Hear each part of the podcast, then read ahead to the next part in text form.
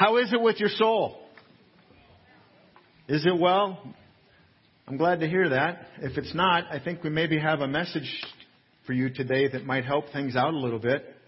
We're going through the uh, Sermon on the Mount. We're back with Jesus. This this conversation he went away to his solitary place to have with his disciples and what happened when they got there was this huge crowd of people started gathering because they wanted to see the miracle worker. They wanted to see what Jesus would do.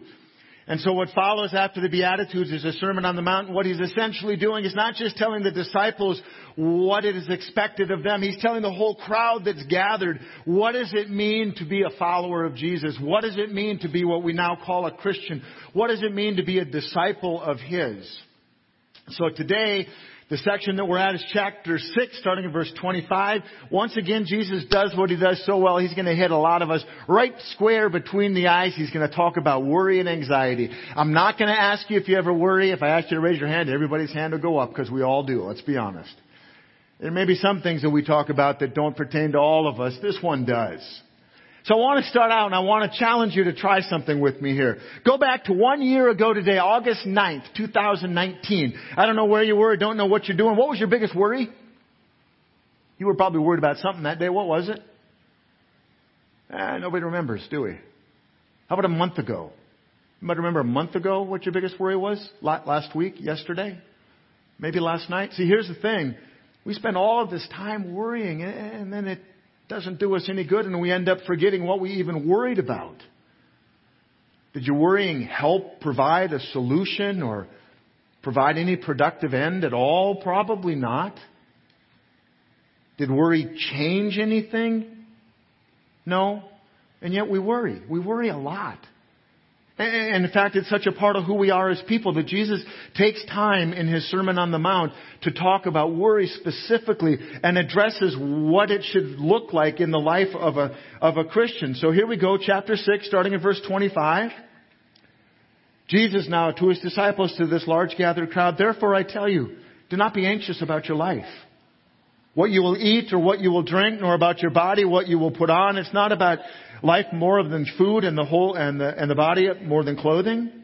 Look at the birds of the air. They neither sow nor reap nor gather into barns, and yet your heavenly Father feeds them. Are you not of more value than they? And which of you, by being anxious, can add a single hour to his span of life?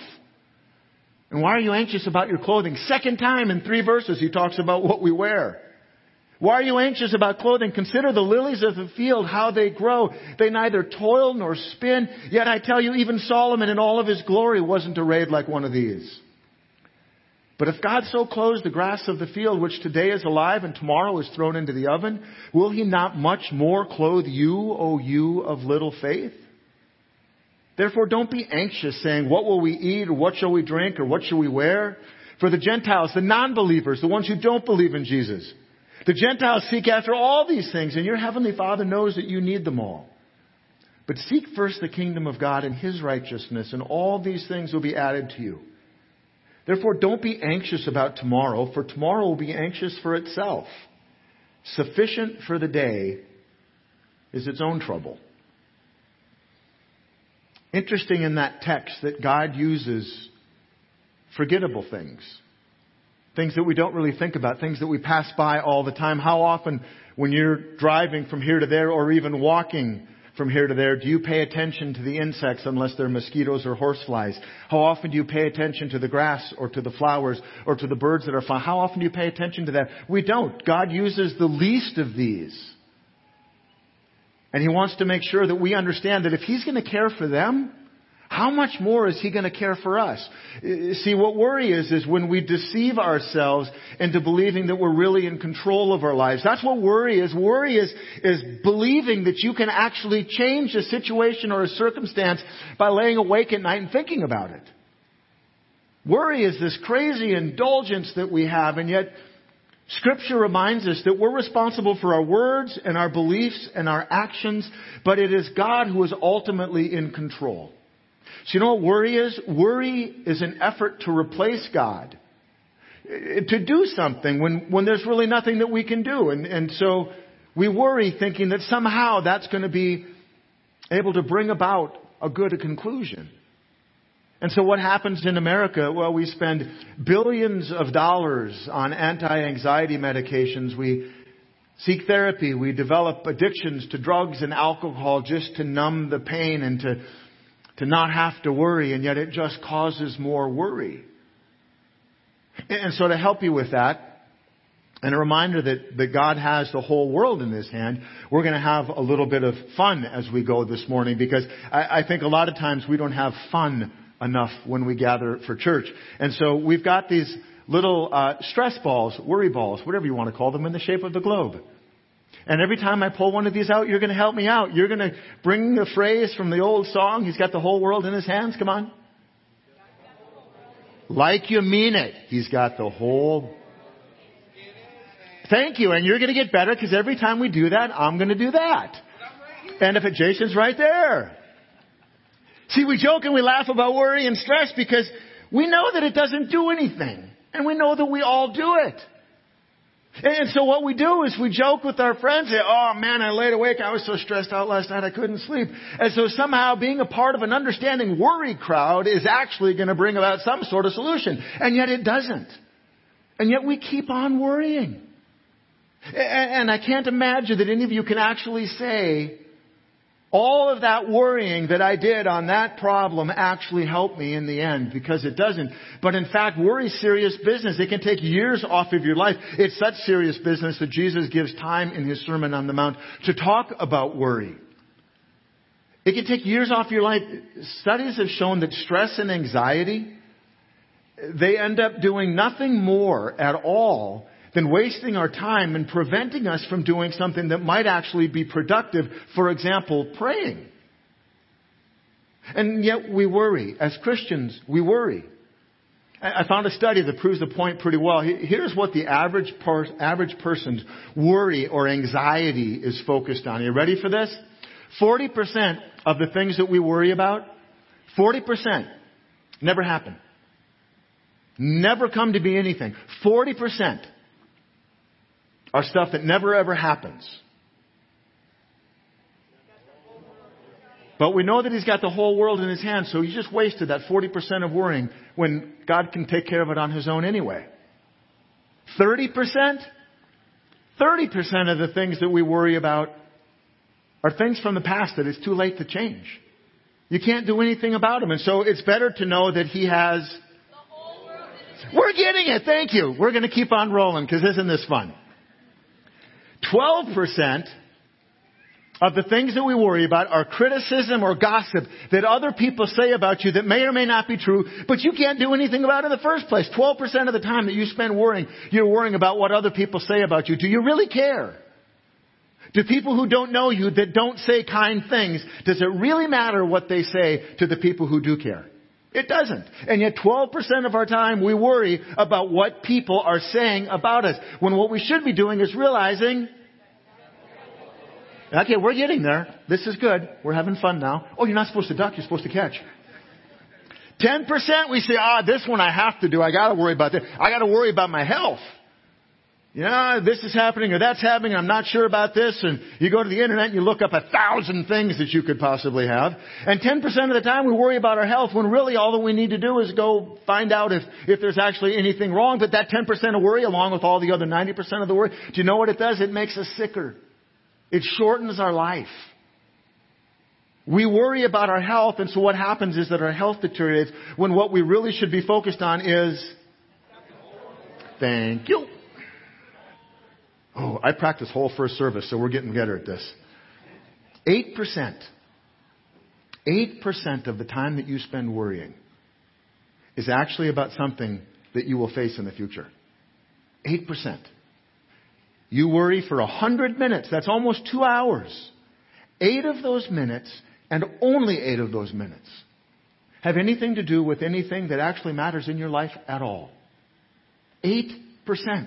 That means out of, out of an hour, out of an hour, 53 minutes roughly are completely lost. If you lay awake at night worrying for an hour, and you feel like I'm going to get something accomplished with this, somehow it's going to be better, I'm going to be able to come up with a solution for this, that hour, eight minutes, you might be able to accomplish something that actually has a meaningful solution or resolution when you could realize, thank you. Thank you. There are not very many catches that have happened today, so I feel better about that.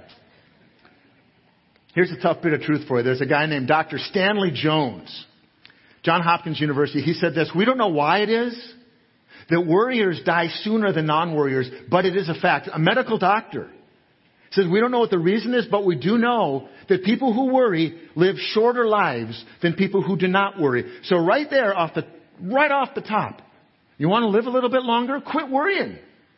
But then we can look at scripture and say that makes sense. The Bible tells us that we're created by God to be people of faith. We weren't created by God to be people who worry. We were created to have faith in and a relationship with God. See, that's the normal in God's creation. Normal is relationship with Him, where we take those things that we worry about, the stuff that we're concerned over, the stuff that we lay awake at night, just stressing and sweating over, what am I going to do? But we say, God, I can't fix this, but you can. There's nothing I can do about it, God, but you know what? You can do it, and I'm going to trust that whatever you do is going to be good. It's going to be for your glory, and, and somehow it's going to be the right thing for me. And, and then you can take the rest of that 53 minutes and sleep. And yet, it sounds good, it's right, and yet what we do is we worry. Faith is the standard of normal for God's children. Worry and fear are not of God. And we just have to come to terms with that, that we say, I've got every right to worry. This is important. I should worry about. It's called justifying. It means I'm just not going to listen to God. Why would we worry when, thank you. That was like the guy at the baseball field that just sneaks out and there it is. So worry and fear are completely opposite of God's normal. Worry and fear are not how you were created. It wasn't how you were created to think. In fact, they're completely opposite of faith. When we worry, we're living contrary to the way that God created us. God created us to be in a relationship with Him where we put our trust in Him. If we've got a care or concern, we bring it to Him. So when you lose sleep, when you worry, it's because sleep is normal and worry is not normal. You can't worry and sleep because those two don't go together. So you want to sleep better? Stop worrying. If you don't need the sleep, well, I guess you can continue to worry. When we choose to worry, we choose to live contrary to normal that God created us for, and a loss of sleep naturally follows. Psalm 125 says, The Lord watches over you. The Lord is your shade at your right hand. We were created, we were created to live in the light of Jesus and under the watchful eye and protection of God. When, when we need a time of rest, God is our shade. We talk about worry being, man, things are really heating up. That's why it makes sense that God would be our shade. You know what? Give it to God and, and, and get out of the get out of the heat. Worry is our enemy in every single way. Satan uses worry as the darkness that crowds the light of Jesus out of our heart. Because I tell you what, when you're caught up in worrying, even if you throw out the 911 prayer, your relationship with God is struggling. Because what you're doing is you're saying, you're putting trust in what you can do about a situation by thinking about it ahead of what God can do by praying about it. But worry is the opposite of faith. To, to, worry is to put your trust in the unreal, the unpleasant, the unknowable. Uh, what worry is, and, and this is going to strike you a little bit harshly, worry is to listen to the voice of the devil in your ear more than to trust the promises of God in His Word. When you believe that you can solve something by worrying, you're letting the devil get a hold of your ear, and that's the voice you're listening to, when in reality we need to give it to God and trust in His promises. And that's hard for us because we don't think about that all the time. Worry is to listen to the, the voice of the enemy of God, our enemy. The enemy that wants to take life away from us. There's a reason that when the angels appear in scripture, every time an angel shows up to a person, I mean, here's this bright being that doesn't you don't encounter on the street all the time, and they show up, and what's the very first thing the angels say? Fear not. You know why? Because you're not supposed to be afraid. God is there in the present. The angel is there speaking for God. God is there with us all the time. Fear not is the first word because you're not created to be a person of fear. God's got your problems under control and the angels speak for God. Fear not. Why? Because God. Okay, you're kind of, you're kind of, you weren't ready for that. Because God, with commitment, thank you. How far do they go? Right about there. Worry is a self-paralyzing exercise in futility. When you worry, it consumes our mind. There's nothing else that we can do. We, we can't get out of our own head enough to make breakfast. Worry is a self-paralyzing exercise in futility. There's nothing good, helpful, or productive that comes from worrying, period. Worry is important enough that Jesus takes time in the Sermon on the Mount to talk about worry, but you know what? He doesn't start there. Because he starts with normal. He gets to where we have a problem with normal, where, where we interject ourselves into normal. You know where Jesus started the Sermon on the Mount? Teaching on prayer. Because prayer, that relationship with God, living our relationship through prayer is what's normal. That's where Jesus starts with how to pray. And so now we know the Lord's Prayer and He starts making sure that we're clear that God is the one that we're praying to, that God our Heavenly Father and, and God is holy. Start putting the world in the right order. Start where it begins with the Creator. Later, Jesus goes on and in the prayer, He reminds us to pray for our daily bread. Eh, not, not our weekly bread or our monthly bread or not your 401k or your retirement plan. Not any of that. Just what you need for the moment, what you need for today. He's simply saying, you know what? Just ask God and be grateful that God provides what you need as you need it. Eh, we're people that like to plan ahead. We like to know what's going on. We like to gather up all our information and all of that leads to worry. We're told not to pray for anything more than our daily bread. We're not supposed to pray for our you know, monthly salary. I, I don't think God is opposed to us bringing concerns about our work and income. I'm not saying that. I'm saying all that stuff can lead to worry. And then we trust God will provide for our needs, and then we believe it. And we don't just talk about it to say the right words, we live it. We let go and we live it because we know that. Thank you. Then Jesus goes on and he talks about fasting. Fasting is where we set aside the things that we want and we focus on God and we talk about it as food a lot. But you know what? For a lot of people, they find fasting from other things to be very significant because when you would rather go be and do or watch or look at or be a part of or whatever it is or eat, the thing that you're fasting from, the idea is that we, we turn our attention on God, and rather than worrying about what we don't have, what we do is we focus on what we do have, and that's a living relationship with God. From there, he talks about treasure and, and how our treasure is the thing that holds our hearts. And, and he's making this progression, and all of this Sermon on the Mount ties together so beautifully because Jesus knows how we think. He knows what we focus on. He knows what we worry about. You, know, we, you, you heard about where your treasure is, there your heart is also. We, we overlook that notion of treasure so much because we think I earned it, I get to keep it. I earned it, it's mine, I get to decide what to do about it. You know, the fact of the matter is when we put things in the right order, the right heavenly order, your treasure belongs to God, not to you. Your treasure isn't yours. You're just the custodian. You're the steward. It's passing through your hands and onto somebody else's. When we're clear on God's rightful place and we put the things of this life in the right order, everything begins to make a lot more sense. And you know what? We feel, we realize that the stuff we worry about can start to go away because there's nothing we can do about it anyway. God had a plan for this a long time ago. What Jesus is really telling us in this Sermon on the Mount is very simply to put all of our faith, all of our trust, all of our cares on God because there's very little we can do about it in the first place. And God's already got it all under control. We might be able to build a treasure here on earth. You might be able to build a, a big retirement plan. But you know what? You're never going to take it with you to heaven. You, you, you can't make sure if it's going to be safe. And unfortunately, you can't even guarantee your health.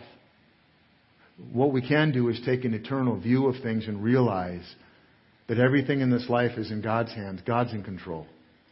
So I've repeated this phrase. If you've been around me much, you've heard me say this.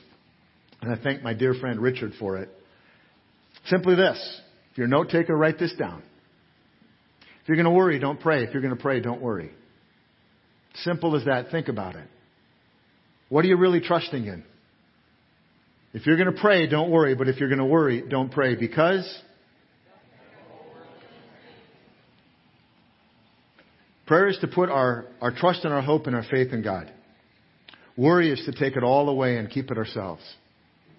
And, and so essentially, it, it, it's a matter of where do we put our trust in? Who do we really believe in? Who do we think can really take care of or address or resolve a situation? See, worry is nothing more than an illusion. It's a doubt. It's cast into our mind by the enemy of God. Worry is one of Satan's highly successful tools to keep individual Christians from truly and fully knowing a relationship in God and through Jesus and knowing God's provision because we keep it on ourselves. And so here's the reality, folks. Think about this in your life. When you worry, you're assuming that you can fix something on your own. That's what worry does. Worry sets your mind spinning, figuring out how am I going to take care of this? How am I going to fix it? How am I going to fix them? How am I going to resolve it? How am I going to not get any sicker? How am I, how am I, how am I? Prayer is to say, God, I can't, but I know that you can. So if you're going to worry, don't bother praying because quite frankly, what you're doing is this. You're saying, God, I, I'm going to pray, but I'm going to take care of it on my own. Do God the honor and the respect of saying, God, you can do infinitely more with this situation than I'll ever be able to. So rather than me worrying about it, I'm just going to give it to you and let you take care of it. But we have a hard time with that because even when we pray, we think somehow or another we're the ones that have to do something. And really all that we have to do is to trust and believe that. Having fun with this yet? Huh? Yeah. Over the top? Yes, that's a first. Ooh, wow. Bounce, bounce, bounce. Look to the corner. See, Satan uses worry to get in our heads. Satan uses worry, and the whole idea that worry doesn't get, doesn't, uh, that it does some good is, is to get in ahead and get, get in control of our lives and the world around us because we're not in control of any of that stuff. We just sang a song and it, it, had the reminder that it is well with my soul. Do you know why it's well with your soul? For those of you that said, yeah, my soul is well. That's because you've got some trust and some confidence and you know that somehow or another, no matter what you're facing, what the situation is in your life, God's got you in control. Even if it, even if it brings around the end of your life. There's nothing to fear because God's got it in control. If it's not well with your soul, I, I can tell you why. Because you're trying to worry well more than to love God well. Worrying gets us to believe that we can take care of it ourselves. The, that song said, the sound of his voice can throw the mountain into the sea. See, I believe that's true because God is the one whose voice created the mountains and the seas. And if God decides that there's a mountain that's been there for however long it was since He created it and He wants it in the ocean now, God can do that by simply speaking the word. Imagine what He can do in your life. He's taking care of the sparrows and the lilies and the grass. Imagine how well He wants to take care of you. I read once that worry is fear's empty extravagance. Fear is nothing more than Satan's voice fueling our waste of time. It's a strong statement, but sin is anything that comes between us and a relationship with God, and worry does just that. Worry has us believing that somehow or another we can do more or do faster or do better than what God can do. Worry does that stuff in a way that, like other sins, we excuse it as being necessary or that we can't help it or, or even better that it's right or it's justified, right? That's, that's a lie of the devil that he places in our heads to keep you from a relationship with your Creator. Worry isn't going to solve anything. But you know what? God, God's already got it all in His hands. And so why do we worry? We worry because somehow or another Satan gets us to believe that that time spent is well invested. So I want to think for a moment. I want to, I want to get you to look at this in a different way. I, I, I got a picture here a fog. It's fog from the driver's seat of a car. You've all, if you've driven in a vehicle, you've been in that situation. Fog that is so thick, that's so heavy, that is so dark. It's the kind of fog that it doesn't matter whether you've got your brights or your dims or whatever it is, you just can't see ahead. It is that thick. It's the kind of fog that you're hoping the people that are coming at you in the other lane know what they're doing because you're not quite sure you know where you are. It's the kind of fog that has you want to pull off on the fog lane, but you don't do it because you're afraid the people coming up behind you aren't going to see you and you're going to be in an accident. It's the kind of fog that scares you to be on the road. You just want to be at home, sitting in a chair, relaxing on your couch, watching television, pretending it isn't even there. The kind of fog that is so dark and so ominous and so frightening, you're just not sure what to do. That's worry. But you know that fog, fog that covers a quarter square mile, imagine, a, excuse me, a half mile, square half mile, by a hundred feet. That's a big area. That much fog that you can't even see through has got no more water in it, which is what makes up fog. No more water in it than one glass of water. 60 billion droplets spread out over a, half a mile each way and 100 feet tall. One glass of water. Now, in your better moments, have you ever been afraid of a glass of water?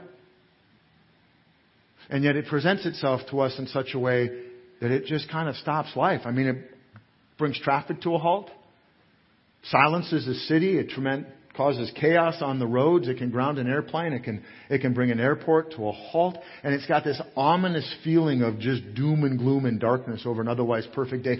Uh, that's worry. There's very little substance to worry. 8% or less. And that fog that seems like it's just going to be the end of you is one glass of water spread into 60 billion little drops, spread out over a half a mile by half a mile by a hundred feet. And that's worry. Worry is very little substance that gives the appearance of an insurmountable obstacle. And Satan gets into your ear going, you know what, you better worry about this. You better spend some time thinking about it. You better get stressed out over it. And that fog gets darker and darker. But you know what, if you've ever taken off from an airplane on a bad day, where it's raining or it's foggy or the weather's not very nice, you know, you take off and you're really glad you're not the one flying the plane, right? And you get over that stuff and suddenly you get above the clouds and you look out the window and what do you see? The sun. Now you just left a rainstorm, clouds, fog, whatever it was, but you get up a hundred feet or a mile or whatever it is. And when you lift your sights above the, the fog, what you see is the sun. And defeating worry is the same thing. We just have to focus on the sun. You got to have a different perspective, a godly perspective, that really what you're worrying about is nothing more than a glass of water. And it's a glass of water that God is already aware of and already has in His hands. And so take what would be worry and turn it into prayer, turn it into a conversation with God, because at the end of the day, there's really not very much that you can do about it anyway. And so what we need to do is have a higher perspective. We need to have a, a perspective that looks to the Son, the Son of God, a more godly perspective, because God, thank you. That was a direct throw right there. Oh, and it's rolling here. Thank you. So then I can't avoid what's going on in the reality of our world right now. This is not unlike the panic that we're being told to feel over COVID. Not a political statement at all. In fact, it's the opposite of it. COVID 19 is a real virus. It's going all over the world. It seems that we know less about it than we know more about it. It's real. Of course it is. Is it the black plague of our time? No, it's not. Not even kind of. But we've been thrown into this state of fear, this, this state of panic because we don't know who to believe, we don't know who to trust, we don't know what's real and what isn't. And what it's causing is an entire nation and the better part of the world to worry about things that you really can't do much of anything about. The Bible says when it's your time, it's your time. That isn't that we take that flippantly. That isn't we, that we dismiss what we've been told as wise and, and prudent information about it. But what happens instead is that that people start worrying and we start having opinions and we start believing this and that and the other thing. And before you know it, we're worried, we're anxious, we're angry. And so if you want a little bit of peace, do what I did this week. Go to whatever you get your information from, whatever source you believe you can trust. And look up numbers of the 2009 H1N1 virus and look up the 2020 COVID-19 virus and just compare the numbers. Lift yourself above the cloud a little bit and say, now, how do I get through this thing without being caught in the hysteria? Is it the Black Plague? No. Are people really getting sick? Yes, they are. Are some of them dying? Yes. Unfortunately, they are. But the thing that doesn't change is that He's. Amen to that. Am I right? There's a lady named Mary Crawley. I have no idea she, who she is, but she had a quote, and I absolutely love it. Here it is. Every evening I turn worries over to God. He's going to be up all night anyway. I'm not going to ask you to raise your hand, but how many of you raising your hand in your mind have sat up at night worrying about something? Did you or did you not realize that God was already awake and would have been happy to take those cares so you could get a good night's sleep? Because what God designed you for was a good night's sleep to take care of the things that tomorrow was going to bring.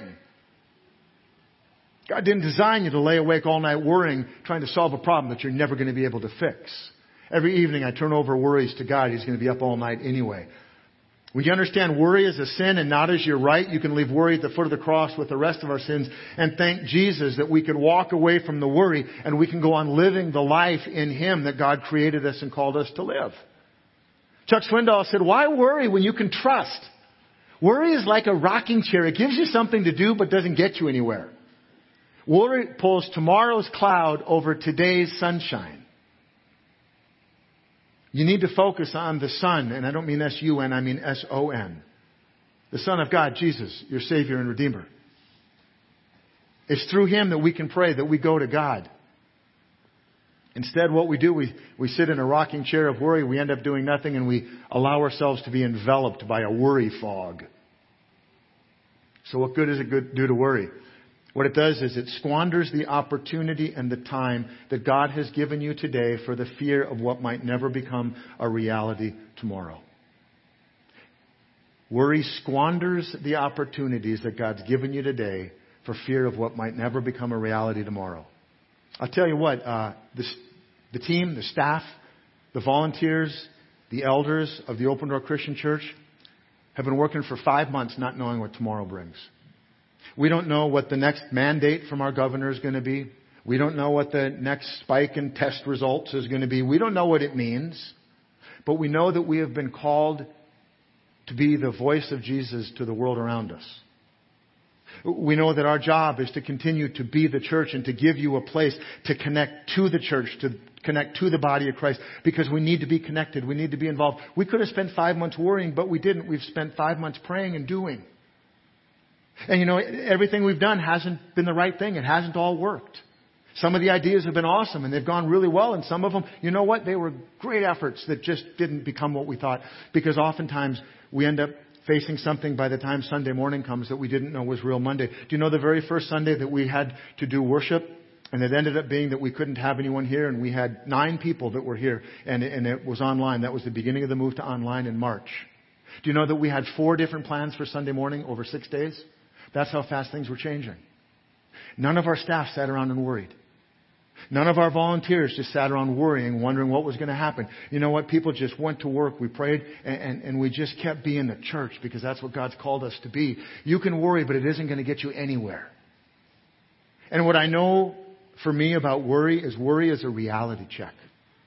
It's a reality check of where my faith is at. Because when my faith is running strong, and I bet you this is for you too, when your faith is running strong, you don't worry. You don't worry because you know that God has got it in control. You don't like the situation you're facing, but you know, thank you God for what this is. I don't like it. I wish it was different, but I know you're in control, and so I thank you for that. You're not worrying about it, you're just praying about it. But when you start worrying with those moments when your faith gets shaky and fear starts to run away with us and worry overtakes our thinking, Satan uses worry as a voice that clouds everything. Everything we know about God and about God's, God's voice and God's promises. And what ends up happening is Satan uses worry to hide God's face from us by our fear. And we're the ones that choose it. We're the ones that are willing to let that happen. When what we need to remember is He's got the whole world in His hand, and that includes you. The stuff that you worry about, God already knows. The stuff that gives you sleepless anxiety over, God already knows, and all He's doing is saying, Come and talk to me about it. You know, you don't have to carry this on your own. You, you weren't created that way. You weren't designed to do that. He's got the whole world in His hands. Whoa, deflection. I planned that. No, I didn't. Jesus said that He came that we might have life and have it to the fullest. Worry, listening to Satan's voice, takes away that life.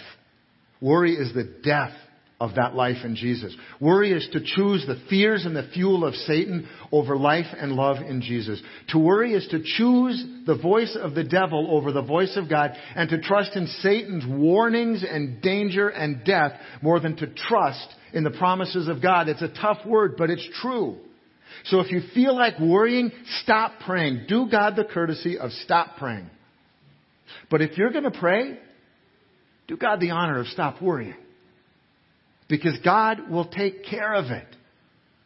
When you're ready to turn your troubles over to the only one who can do anything about them, then start praying and stop worrying. And in the end, there's a very simple solution for us as Christians, and it's just this. Who are you going to trust? Eh, boil it down most simply. Are you going to trust the voice of Satan who's going to tell you worry is the only thing that's going to do you any good? Are you going to trust the voice in your head that says, I better worry because I got to come up with a solution? Or are you going to trust the promises of an unchanging God who has told you how much He loves you and you're going to turn your worry over to Him? The one who wants you separated from God or the God who created, loves, and sustains you? Who are you going to listen to? Who are you going to trust?